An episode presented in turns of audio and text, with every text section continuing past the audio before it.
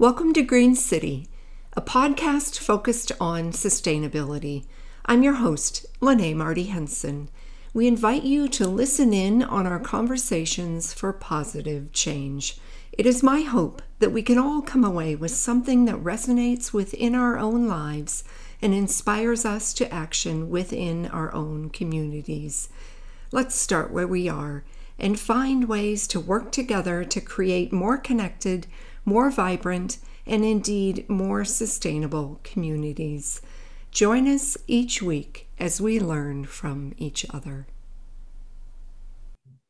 We continue our series on water with our second show this week, focusing on the impact water has on our economy. In this four part series, we are holding discussions on the many essential aspects and impacts of this limited resource that we critically depend on for our everyday living. Alicia Vasto, the Water Program Associate Director of the Iowa Environmental Council, is my co host for this series. And joining us today to talk about water and the economy is Silvia Secchi. Dr. Secchi is a professor in the Department of Geographical and Sustainability Sciences, as well as a senior research fellow with the Public Policy Center at the University of Iowa. Thank you both for joining us this morning. I'm delighted to be here. Thank you for having us. So, Dr. Secchi, let's begin with you giving, in your own words, a brief bio about your journey to this point. Yes, so it's quite serendipitous actually that I have spent um, a large part of my life and most of my adult life in Iowa. I was born in Italy and in Sardinia on an island, so I'm a saltwater person. Hmm. Uh, and I did my undergraduate degree in economics in Italy at Bocconi University. And then I uh, went to the United Kingdom to do my master's degree in agricultural economics at the University of Reading.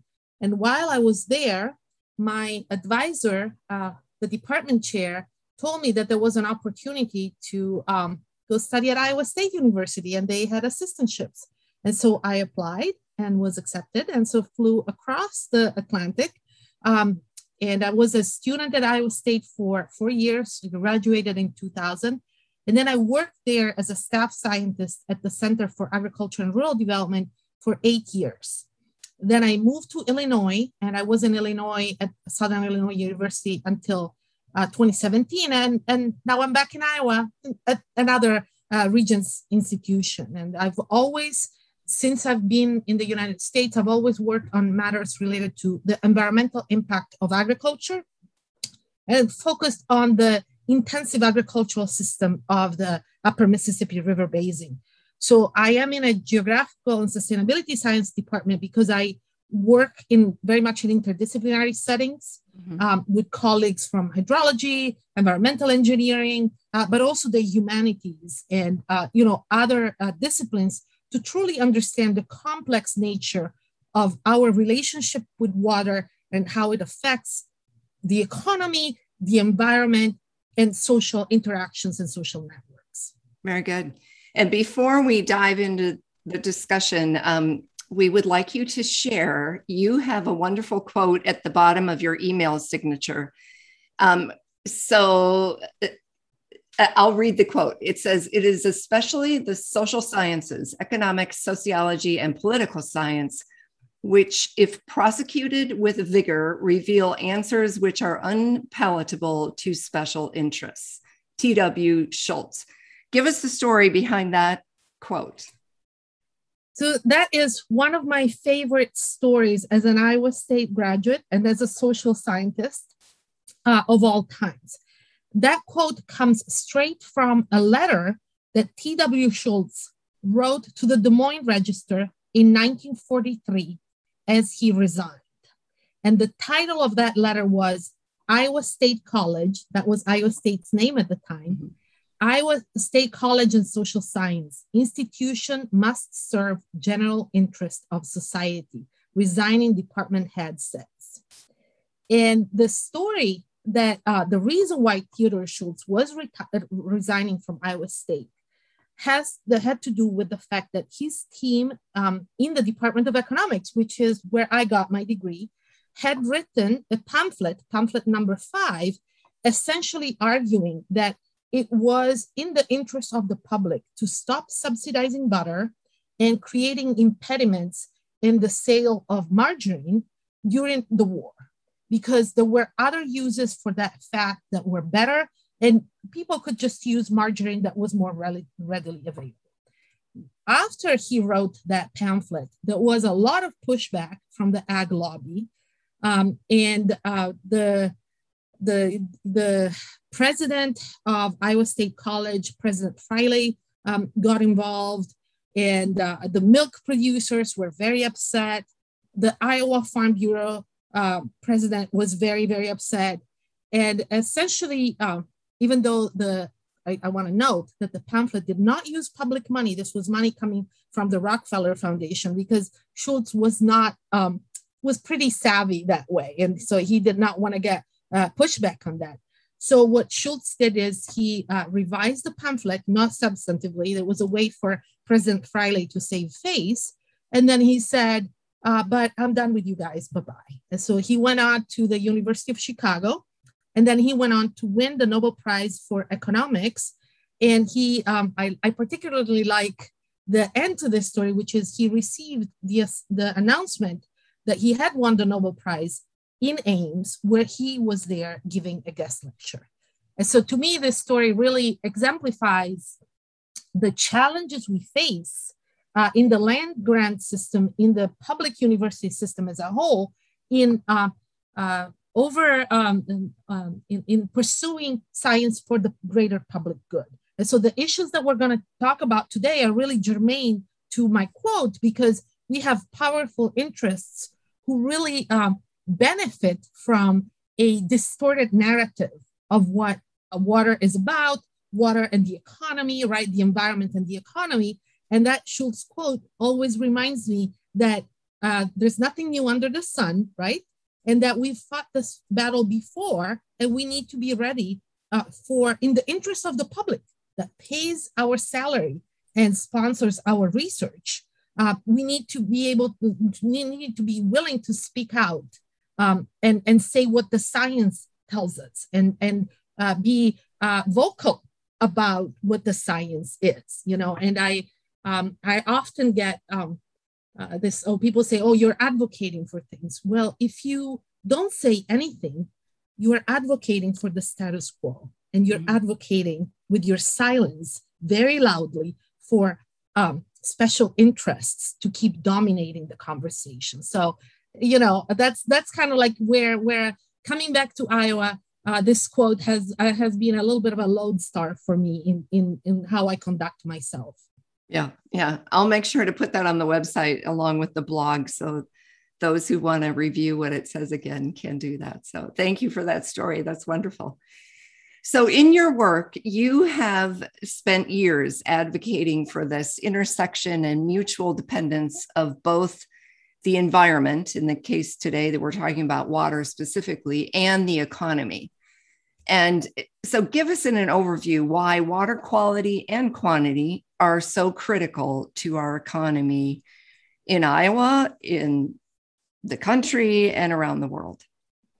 So, you know, in my training uh, as an environmental economist and an agricultural economist, one of the things that we really emphasize is that we face the problem that water quantity and clean water, even if you have water when it's not clean, are what we call non market goods. So we don't have prices for them. And so, what tends to happen in an economic system like ours is we produce more of the goods that use up or destroy these resources. Mm-hmm. And we don't take into account the costs, we call these external costs that our activity cause on these resources, right? So, for example, if uh, you know our neighbors to the west, if they overuse water to irrigate corn in Nebraska, uh, and therefore cause problem for drinking water, uh, for um, uh, you know, for all sorts of uh, other groundwater related activities. Uh, mm-hmm. They, they don't really pay a, a, price for that. There is no consequences. And here in Iowa, historically, we have had a huge problem with water quality, right? And so uh, farmers uh, apply fertilizer and manure uh, the way that is the most convenient to them for them without any regard to the costs that we as the rest of Iowans, there's about 3% of Iowans who are farmers, right? So 97% of Iowans bear those costs in the form of higher drinking water treatment if they get water from a, a treatment facility. About 10% of Iowans actually rely on well water, and for them, there is no remedy that comes from the outside. They have themselves to take upon themselves to test that water um, and treat that water on their own. Yeah. So those who do not, they bear those costs directly in health costs. Right. And on top of that, you know, there are other costs that I think in Iowa we substantially and consistently overestimate. For example, why does everybody go to Okoboji in the summer? Well, that's because it's about the only lake that's clean in Iowa, right? And so we bear costs in terms of our reduced recreational opportunities, and these costs disproportionately affect people who can't travel because they don't have the money, they don't have the, the leisure. Um, and so what we have is we have a state in which, you know, I when I was at Iowa State, it was kind of funny because all the professors would be uh, talking about their trips to the boundary waters in the summer, right? Mm-hmm. They would all leave the state, right? Because there's no clean water to recreate in in Iowa in the summer. And if you have money, that's where you're going to go. And at my house, we make a joke. It's like there's a six hour right limit. We, you can't find clean water within six hours of Iowa City. You know, you got to go to the Ozarks. You got to go up to Minnesota. You got to go to the Great Lakes. You got to go somewhere else, right? And, and so that is a real, real cost in terms of quality of life that I think actually has a lot of consequences that we're reckoning with in terms of our young people not wanting to stay in the state after they graduate. Uh, you know, people joke half of the Twin Cities is Iowans. You know, mm-hmm. why is that? You know, it's not just because it's a different urban environment, it's because there are other recreational opportunities. And I think we're, we're the whole narrative that we are, um, you know, the, the farmers are stewards of the land and farming as the backbone of Iowa is really contrary to the evidence that we have and the the state we're living in now in the 21st century. Yeah. Great. Well, kind of pulling more on that thread, Silvia, um, talking about farmers and kind of the prevailing narrative. Um, I'm wondering, you know, a little bit more about what you've learned about those discussions that are being had or the discussions that you've had around water quality and land use with the agricultural community. Yeah, I think that there is a uh, there is a really um, formidable disconnect between perception and reality um, still, and I think this is the biggest problem we face, and I think that's where I see my role, not necessarily advocating for a specific solution, but bringing back the conversation on the facts, right? So uh, the Iowa nutrient reduction strategy is very good at saying, oh, we've put in all this money in these practices. Uh, and the point is not spending more money on practices. The point is on achieving water quality, right? The taxpayers who fund these practices don't necessarily care about the input, which is what we put on the ground, right? The, the terraces, the, the buffer strips. They care about the output, which is the quality of the water. And there is no way uh, that people can argue that the water quality has been getting better. We are just coming out of, it, of a, a terrific event in the upper Iowa River where we had amazingly high concentrations of nitrates in one of the streams that is one of the better ones in northwest northeast Iowa. And why is that? It's because we're farming using excessive fertilizer and manure application rates. There are really no reasons why uh, farmers shouldn't do that. And we're still getting this story that farmers are doing the best they can. Well, maybe that's not true because if they were doing the best they could, the water would be better or would be moving in the right direction. And so my uh, my my main uh, takeaway from uh, my conversations with uh, producers and and uh, producer groups is that uh, we really need to find the, the, the we, we, need to speak about reality you know we need to talk about what is happening you know, in our rivers, what's happening in our lakes, because to keep bringing back the conversation to, oh, we built 30 wetlands, you know, 30 wetlands are a, uh, um, a, a drop in a bucket when we have 24 million pigs at any time in the state of Iowa and virtually unregulated CAFOs.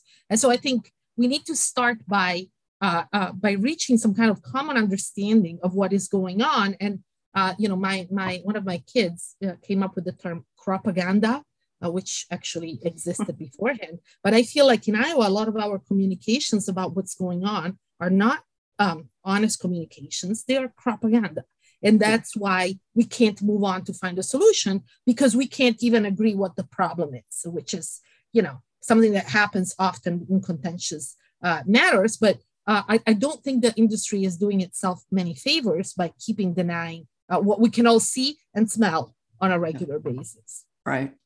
So I'm going to jump around with these questions, but one thing I'm really curious about as someone who's not working in this directly, is like you two are, but um, and you can both give insight on this, but is the long-term economic sustainability of our state and our land ever part of the discussion when water quality is being discussed amongst our state legislators? I mean, do they, is that brought into these discussions about water quality?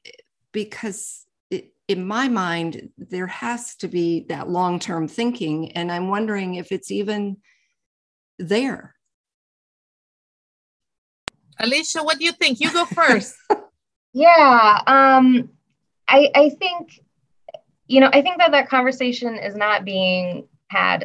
I don't think it's being had enough. I think that there's a lot of conversations about how do we, you know, support young farmers, um, but we're not talking about the rest of the economy as a whole and and how much water quality um, has an impact on that. So, like Silvia said before, young people um, moving out of state and and not wanting to come back. Um, I know a few of them myself um, you know people that want to go and and see opportunities elsewhere and have things to do um, in their spare time um, you're not finding that here in iowa. And i think that that is not enough of the discussion that's being had around the state.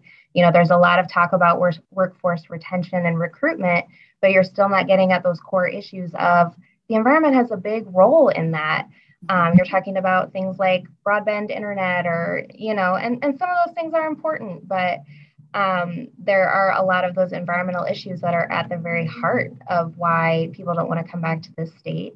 And that's kind of, I think, a taboo subject. And that's unfortunate because it's, it's so crucial. Right. Right.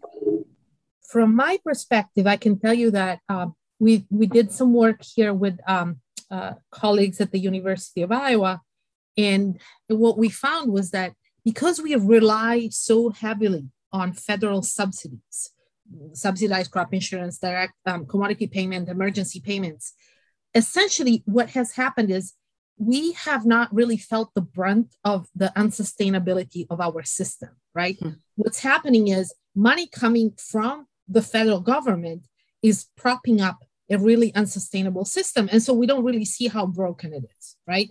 So the the the discussion I think is not going to uh, move very um, very fast or very far until we realize that this system depends for its sustainability on an unsustainable approach, which is to keep milking the federal government for subsidies. Iowa is uh, was in uh, 2019, which is the last year data was available, the biggest recipient of federal subsidi- uh, subsidies agricultural subsidies in the hmm. nation, hmm. over $2 billion. So I don't call that system sustainable. What we're doing is we are paying farmers to grow crop crops that pollute our water, and then we're paying them to fix the problem that the subsidies have created. Mm-hmm. And so it's a vicious circle where we're spending taxpayer money to, in part, create the problem and then fix it without thinking about the unintended consequences. As Alicia was saying, we talk about young farmers, but you know, all these rising land prices are really pricing young farmers out unless they have family who farms and can uh, leave land to them. And so it's becoming harder and harder to enter farming from the outside. And we, I don't think anyone here is really thinking long term. And again, I think again, it's because the narrative is not there.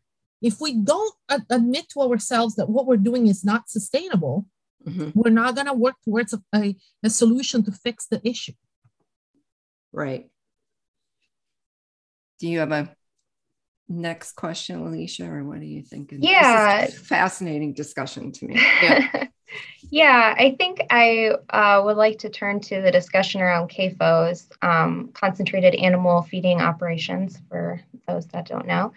Um, and, and I think that this ties in well to kind of the uh, narrative around young farmers and how to get into farming and um, having that opportunity um, because CAFOs are, are brought up as a way to make a living in, in agriculture these days in kind of what, what is already a broken system. But um, Silvia, I'd like to hear um, from your perspective about the trade offs um, with CAFOs and both water quality and quantity um, and the economy and kind of some of those false promises that they have for our rural economies. Yeah, just, you know, to make sure that the listeners are all kind of like understand the, the scope of the problem, Iowa is the biggest producer of pigs in the United States. We produce about one third of all the pigs uh, produced in the, in the United States and 15% of the eggs. So we're, we're first in the nation on both. And the reason why that is, is because CAFO production is virtually unregulated in Iowa. And when um, counties started to uh, try and um, uh, assert power and, and say, hey, we want to have some local control, essentially the state legislature took that away. And so there is very little opportunity for local communities to oppose the construction of CAFOs.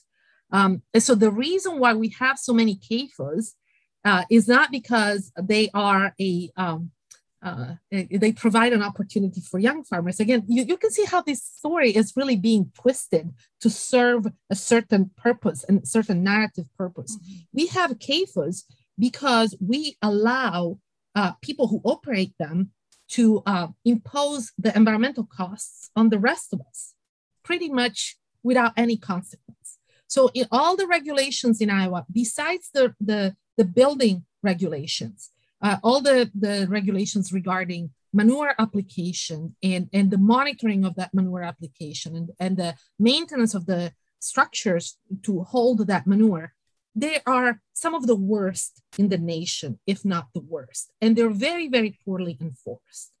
And so the, the reason why uh, farmers, young farmers um, uh, get into CAFOs is uh, one, because the uh, you know it, it's it's uh, it's easy to do that given that they don't have to pay the environmental uh, costs associated with that production method.